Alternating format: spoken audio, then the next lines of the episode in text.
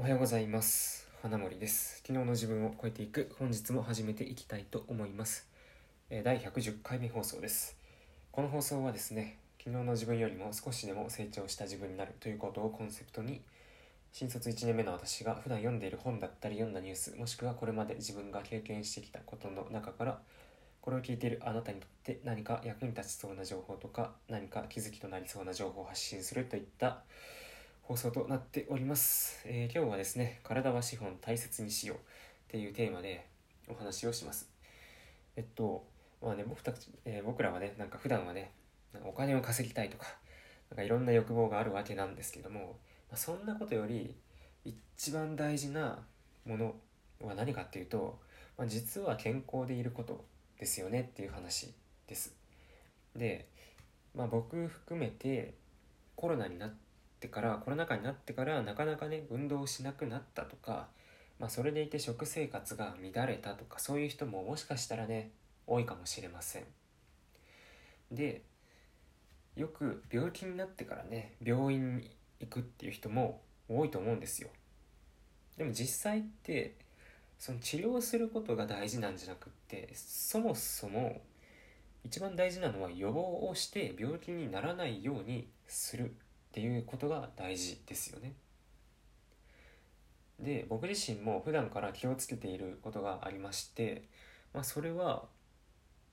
まずまあ適度に運動をするということだったり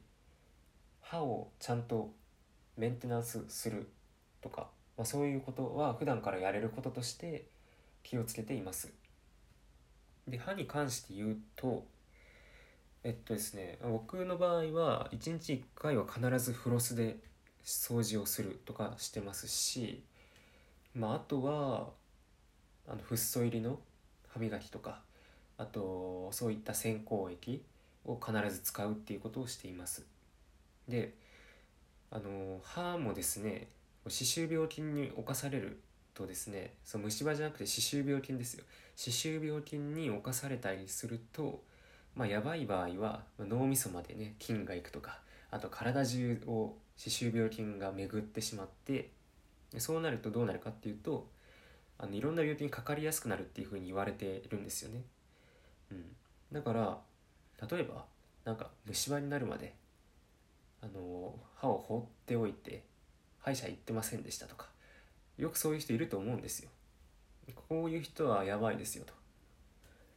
今その瞬間もやばいし将来的に見てもまあ歯を失うことのデメリットがとても大きい、うん、歯の資産価値が確か全部全部だったかな。全部で3 3000万あるとかねそういうふうにも言われてるんでやっぱりね日頃からその自分で気をつけてやれる範囲のことは必ずやっておいた方がいいと思いますだから歯医者も3ヶ月に1回行くようにするといいですよ。僕もですね、うん、大学の3年か4年ぐらいの頃から3ヶ月に1回ぐらいは絶対に通うようにしてるんですよ。でやっぱそういうふうに意識的にすると、まあ、日頃からフロスだとか、まあ、そういったものもこまめにやるようになりますしやっぱり3ヶ月に1回ぐらい定期的にその歯石取りに行くとかその検診をしてもらうともう自然自然とっていう言い方は変ですけどやっぱり気をつけている分その虫歯とかにならないんですよね。で長期的に見るとあの診療費っていうものはその検診3ヶ月とか4ヶ月とかでそうこまめに検診行ってる人の方がその何年間も溜め込んで一発で虫歯になったから